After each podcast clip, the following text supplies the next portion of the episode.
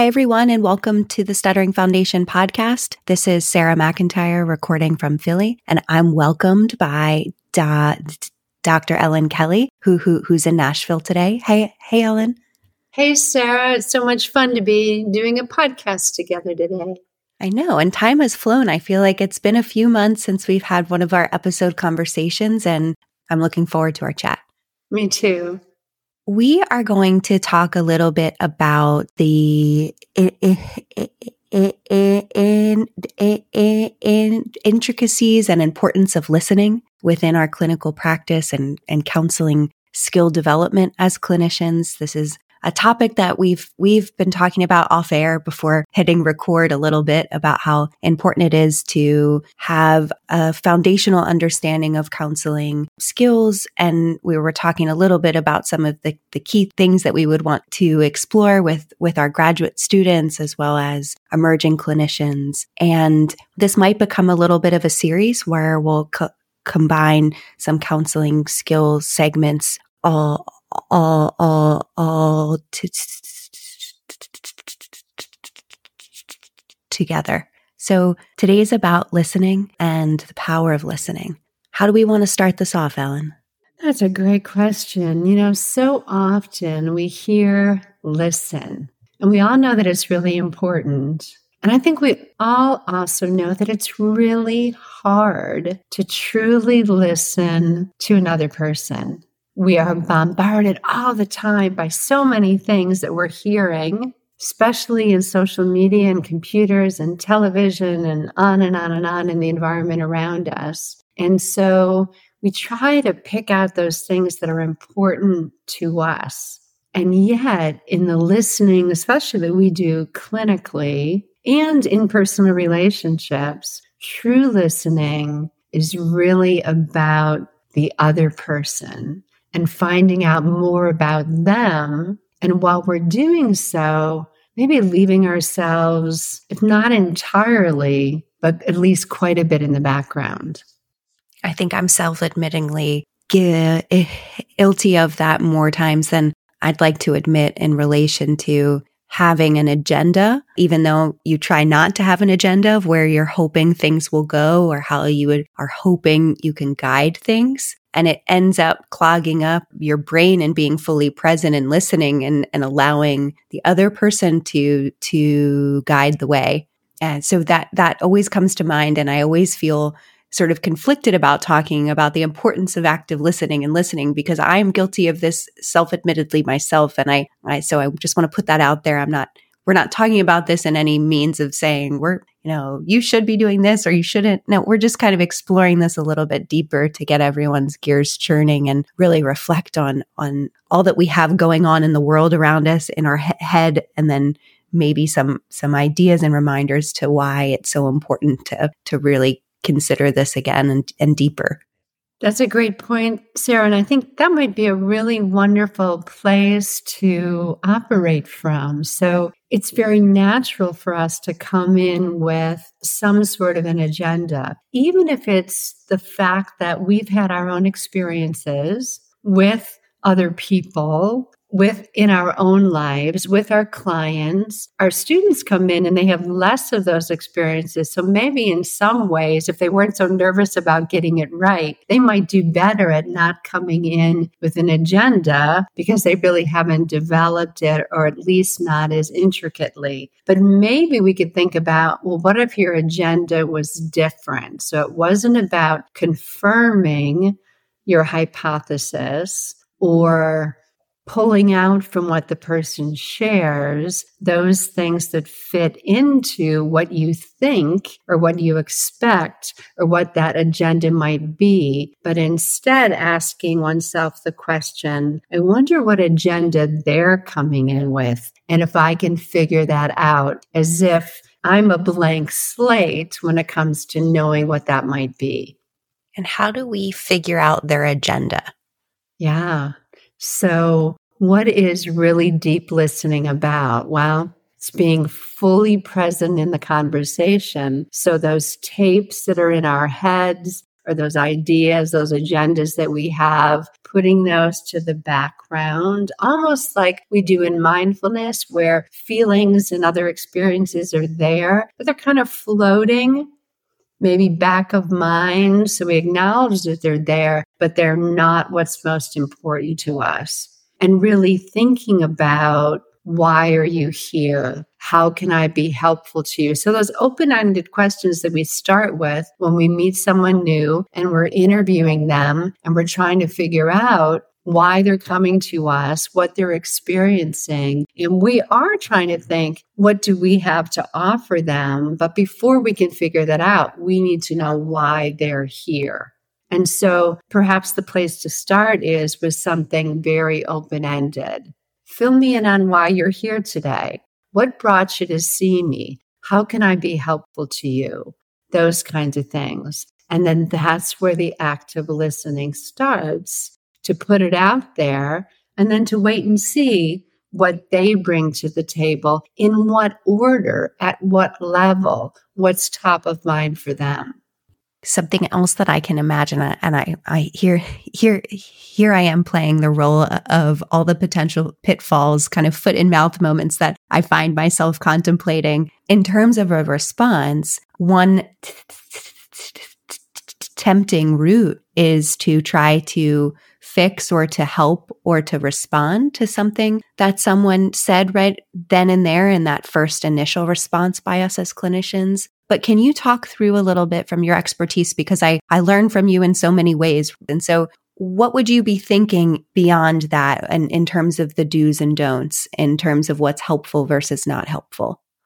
Well, Sara, I have to give you that compliment right back. And I always learn so much from our conversations and from your own incredible work that you do. So um, thank you in, in both directions. And that's why it's fun to always podcast with you to kind of think things through and add to my own understanding as we go. You know, I think that when, for example, we're trying to help students who feel like, well, I really don't know how to do this yet. How do I begin? How do I help? And they're often thinking about, I need to get to knowing what it is that I'm going to do to fix the problem. And that's a pretty natural human tendency. I think we also tend to want to be active. We want to do something. And often that do in a conversation is to talk to say something, to answer a question, or to say something that makes someone feel better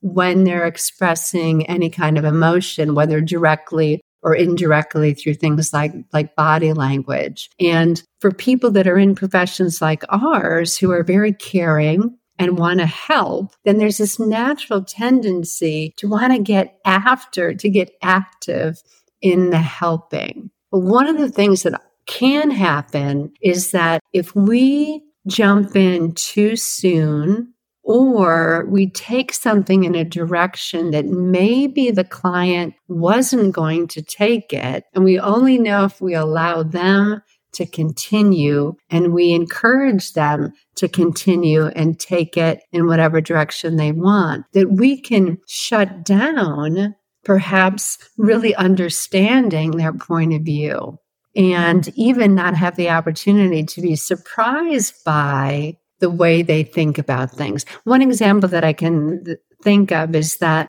oftentimes we have people who say, well, I don't want to stutter anymore, or I want my child to grow out of stuttering. That's what I really want. Um, or can you tell me if my child is going to continue to stutter over time? And those are very realistic and very real world questions that they ask of us. But if we think about, well, what if we try to jump right in and answer that? Well, when people say, well, I'd like to stop stuttering, and you have an adult sitting there who has stuttered and has been telling you about experiences with their stuttering throughout their lifetime. Oftentimes, if you wait, or if you say, well, what do you think about that? They will say, well, I've stuttered this long. I'm probably going to continue to stutter, but it would be great if I didn't have to deal with it then instead of answering their questions, giving them information, facts, whatever, though your head might be full of those, you've invited them to share what they think about it. And then you ask for a little bit more. And you're forming a picture of them rather than a picture of them that fits into whatever framework you're expecting. And it's almost like you're, when you have information, you would be shaping someone to hit the mean, the average, what we know about that population, like from a study, rather than saying, well, which point, when I look at everybody who participated in this study, is that person? Where are they? Because they're not all go- going to be at that mean or at that median or at that middle spot if that makes any sense. Total sense. I love that example. And it really speaks to the importance of thinking about this person's journey and this person's experience. And I think part of being a good listener clinically is to get curious about this person's experience and to assume that we don't know what it's like or what they want or where they've been and to ask questions. I mean, I think when I think about what is listening within within clinical practice and counseling skills, my my mind immediately goes to sitting in silence and hearing and being present to what the other person is saying, which is very true in terms of wanting to give them the space that they need, allowing yourself to be uncomfortable in that silence moment. But I think listening and thinking about active listening skills, there are things that we can do that help us to be better listeners, like thinking about how we respond and what that looks like and where that might shift the direction of things and sorting. Is this where I wanted to go, like you have said, or is this where they wanted to go? And I think asking questions is something pretty simple, but yet not easy and something that if if I'm reminding myself to do something to make sure it continues to be on their terms and and this session continues to be guided by their needs, I lean to what question could I ask? What's a simple guiding clarification question or simple tell me more about such and such I'm teaching a graduate class now and we'll we'll talk about something and then we'll debrief as a class and the students are getting pretty acclimated to when when I'm asking them well where where might you take this from here? What what if someone says this or or shares this what what could be your your response? And and now they're picking up on and they're saying let me guess it's probably a tell me more situation huh? And I guess I lean on that a lot clinically, but it is a really nice way to get a little bit deeper and a little bit clarification and specificity from that person. Well, Sara, you hit on so many different aspects of great listening there. As you were talking about the sitting and non judgmentally listening, you're talking about being fully present. You're talking about showing interest. You're going to show that non verbally. You're going to show that verbally by asking questions that show clearly that you listened and you want more information. You're going to paraphrase or reflect back or repeat part of what people said, key points that you wanted to reflect back, or perhaps that you didn't fully understand, where you could ask a question that starts something like, You said X I'm not quite sure I understood what you mean by that. Can you tell me more? Or when you said this and you could say, it made me think X, so say where that led you. But I'm not sure I got that quite right. Am I getting that right? Even to ask, am I interpreting this? Am I getting the message? Am I understanding? And when asked in a in a very humble way, people will often feel very comfortable to say, "Oh, I can see why you thought that, but actually what I meant was." And then they get an opportunity to tell you in more detail or in a different way that just helps deepen your understanding. It's hard for us to suspend that. Now it's my turn. Now it's my turn to jump in and answer all the questions, fix this, tell them what we're going to do with it. And we do get there. And maybe part of it is just wait a little bit longer than mm-hmm. when you start to get that urge to start to jump in. When might we do that? Well, talking about students, students often tell me that they tend to do that and talk more than they think they, and using the should word, when they feel uncomfortable. When the person is asking a question and they want to answer that question, even though they really don't have quite enough information to answer it well or to answer it in a way that would be really helpful to that person. It might not hurt to say, you know, that's a great question and we'll get to that. If you don't mind, I'd like to learn a little bit more so that I can answer that question in a way that really fits you and what you're sharing, what you're experiencing, what your child has been experiencing. Let me get to know you a little bit more first. Never had anyone who would object to that. No, definitely not. I, I had a another student thought, and I felt like this really spoke to me as well. They were talking about, well, you know, I have to go from how I would have a conversation with a friend to then switching gears and being in clinician mode and doing something different. And it got us into a really beautiful conversation. And we all sort of came to this conclusion together that maybe how we are speaking to our friend might not always be so helpful in, in the routes that we might take. I'm thinking about a specific conversation I, I recently had with one of my best friends. And you know, when you have when you're so close with someone, you feel like you can just tell them what they need to hear, cut to the chase. And you're often then just giving advice or what they should do or what you think that they should do or what you would do in their shoes. And while maybe there's an eventual time and place for some of that, I'm not saying you should, you should completely alter yourself within your, who, who you are and within that kind of banter and comfort and friends, but how invalidating that can be or can feel when all you really wanted was someone to listen and be a sounding board to. And so we had this conversation about how lovely it would be to practice some of this stuff in some conversations with our friends. I don't know what how you feel about that Ellen, but I that came to mind and I loved that that conversation in class.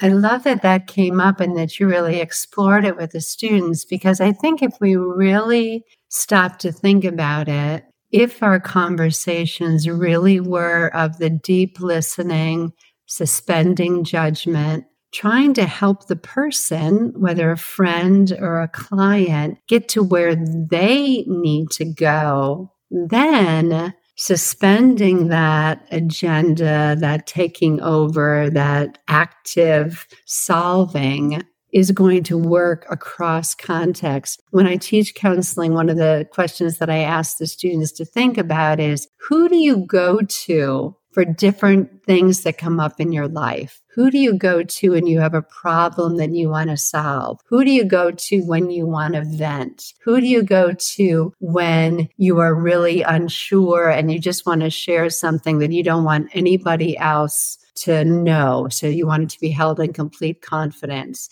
And the students start to think about that. And some of them will say, This person I go to for all of those things. And I can say to that person, Look, I just want to vent.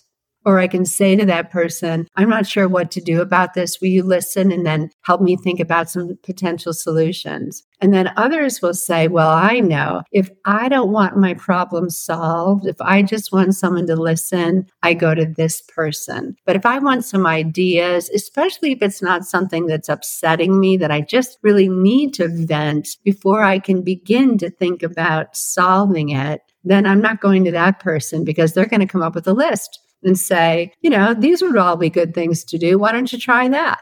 Or they might say, you know, it's really not that big a deal. You need to separate yourself from it. And that's not what I want to hear right now.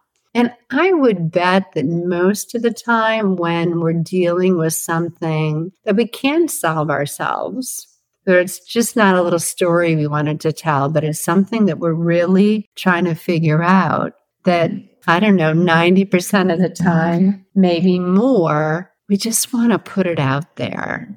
And while we're doing that, and the other person is feeling inactive, maybe in some ways, but if they're really listening, they're working pretty hard to get it. Then maybe as we listen to ourselves, we're already moving toward a solution. And you can't solve anything when emotions are high. So the very act of telling the story or what's bothering you or what you need help with is already going to start the process of moving toward a solution. And as a listener, you've helped because you've allowed the person to put it out there, listen to themselves, have it heard, and start moving toward decreasing the intense emotions sometimes, or even putting it out there and finding out, you know, wasn't quite as bad as I thought it was now that I've said it. When we're we're having a conversation with a friend or we're we're we're we're in a session of, you know, working with a client as a clinician and somebody's experiencing pretty heightened emotions. I think we can, and this is just human, I think that we can want to reduce that emotion pretty quickly by changing the topic or saying, oh, it's not that bad or it's okay. And those can be pretty invalidating, but we are just uncomfortable in that moment. And so we're making those choices to move it in a different direction. What would you do in those situations? And could you offer your brain and, and maybe some examples of responses there?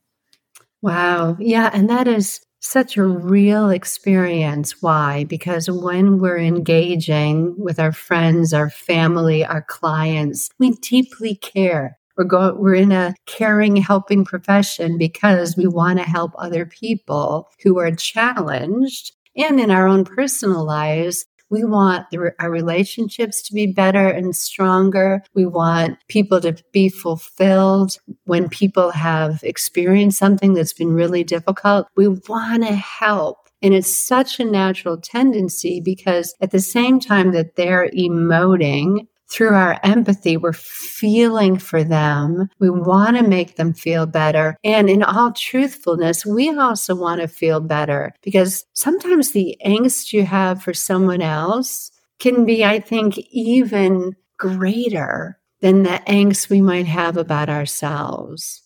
Because when it's ourselves, we have an idea of, you know, I'm upset, but I can deal with it when somebody else is hurting who we really care about, we do want to jump in there and fix it. One of the ways that can be helpful with that is to acknowledge the emotion, acknowledge the difficulty, acknowledge the challenge, how it makes the person feel that you're noticing. And you do that not by trying to solve it or normalize it or decrease it to a level that feels better for you and you're hoping will feel better for them. But by simply, even though it's difficult, acknowledging that it is hard, that it's upsetting, that you can see why they wanted to share that or how frustrating that must have been, or how angry that made you feel.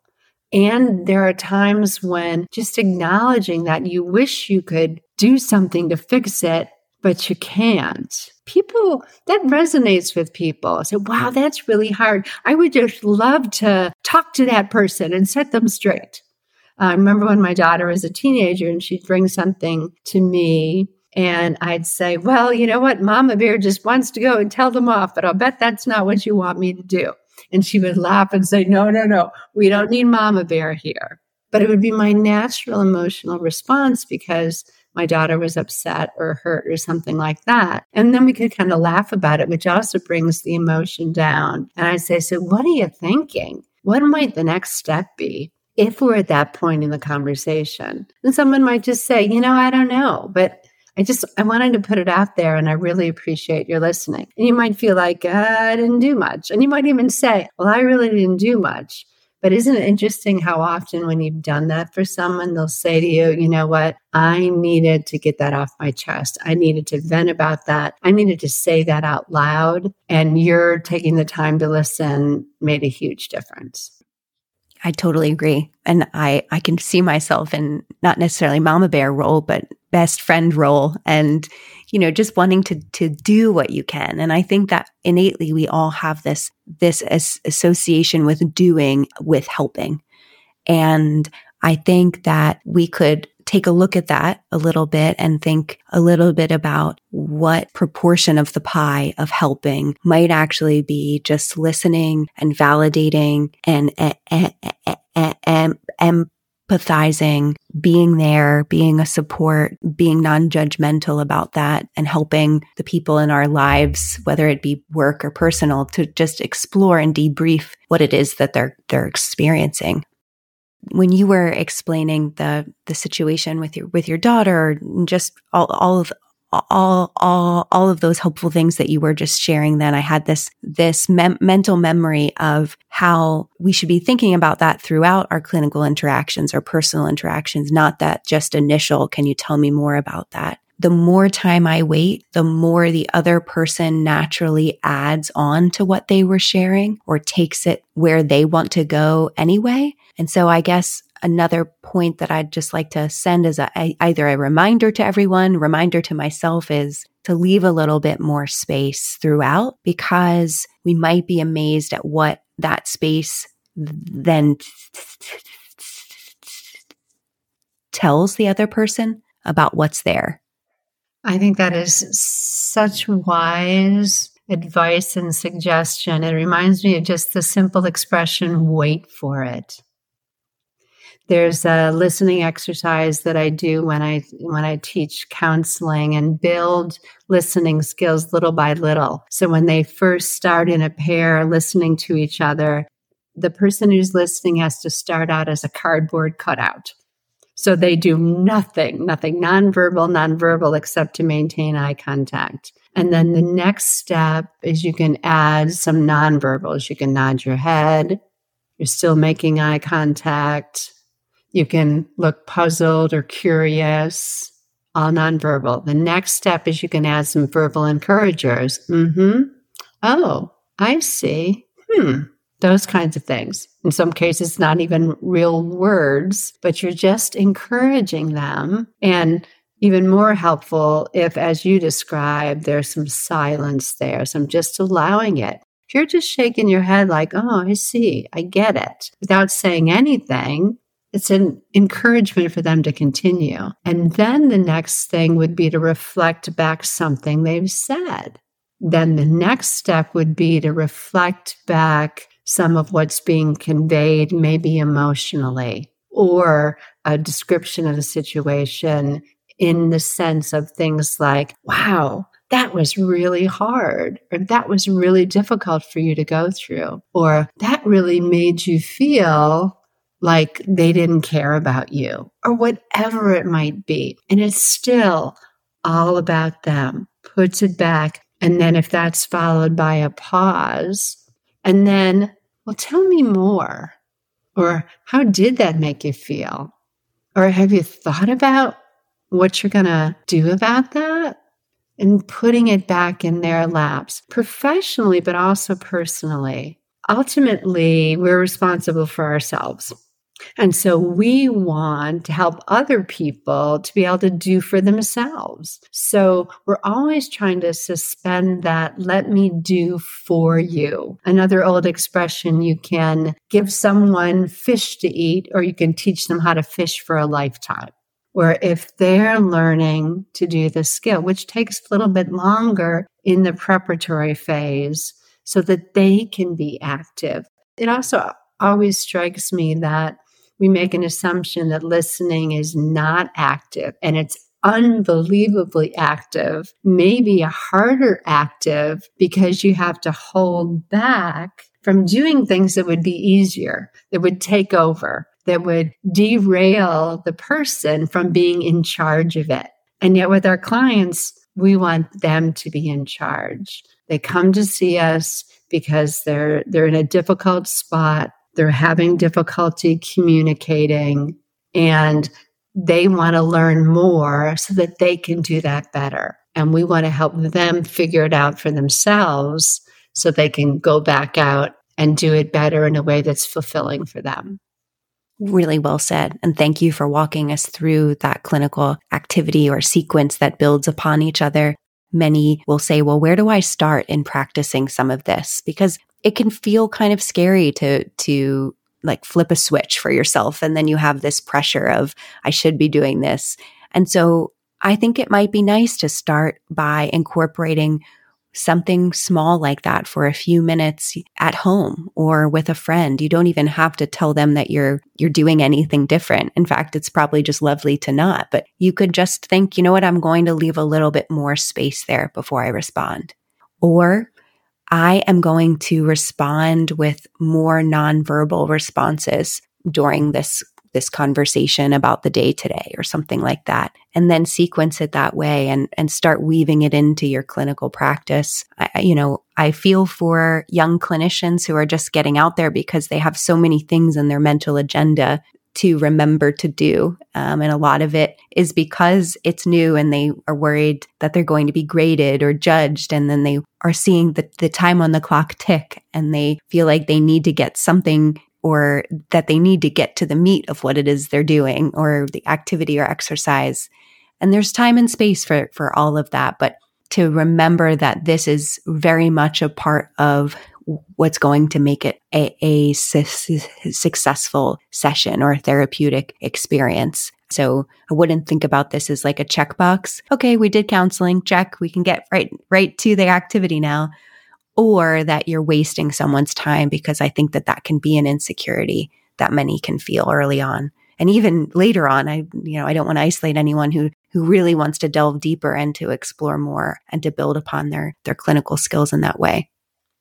Yes, yeah, I think that's so beautifully said. And a couple of times in our conversation, the word curiosity has come up. And I think that might be something that, that people can embrace, whether it is in, I love that idea of try this in some small moments in your daily life with other people you're in relationship with. Just try it out to leave a little bit more space or to ask a question or to use nonverbals or something that keeps the other person talking and keeps the focus on them. When you are first learning about someone, people are usually good at at least asking a lot of questions to get to know them. And they ask back and forth and back and forth and back and forth and listen better but maybe even to wait on the questions and just to be curious about what can I learn about this person and maybe be surprised about. So in that sequence that I partially talked about of, of building the listening skills, when we debrief afterwards, there's always some students who say, you know what? One of the unexpected benefits was that I felt like the agenda was totally up to me when I was the speaker. I could have taken it in any direction that I wanted. No one jumped in to tell their story or their opinion or what they know about it or anything like that. It was it was all what I wanted to share. It didn't get hijacked. Yes, I love that. I think we could talk continue to talk about this and we had we had prefaced this episode by saying we're going to try to keep it semi brief. I think that this is really emphasizing that hopefully we can make this a, a, recurring segment where we can talk a little bit on helping to support people's growth and, counseling skills. I, I hate to separate it like that because I think this is just part of our clinical work. And so helping people to, to, to, to continue to grow as clinicians. Thank you, Ellen, for, for taking us into your clinical and personal life and experiences and sharing those, offering suggestions and, and ways that people could practically put this into practice and just for, for being you and sharing all that you had to share.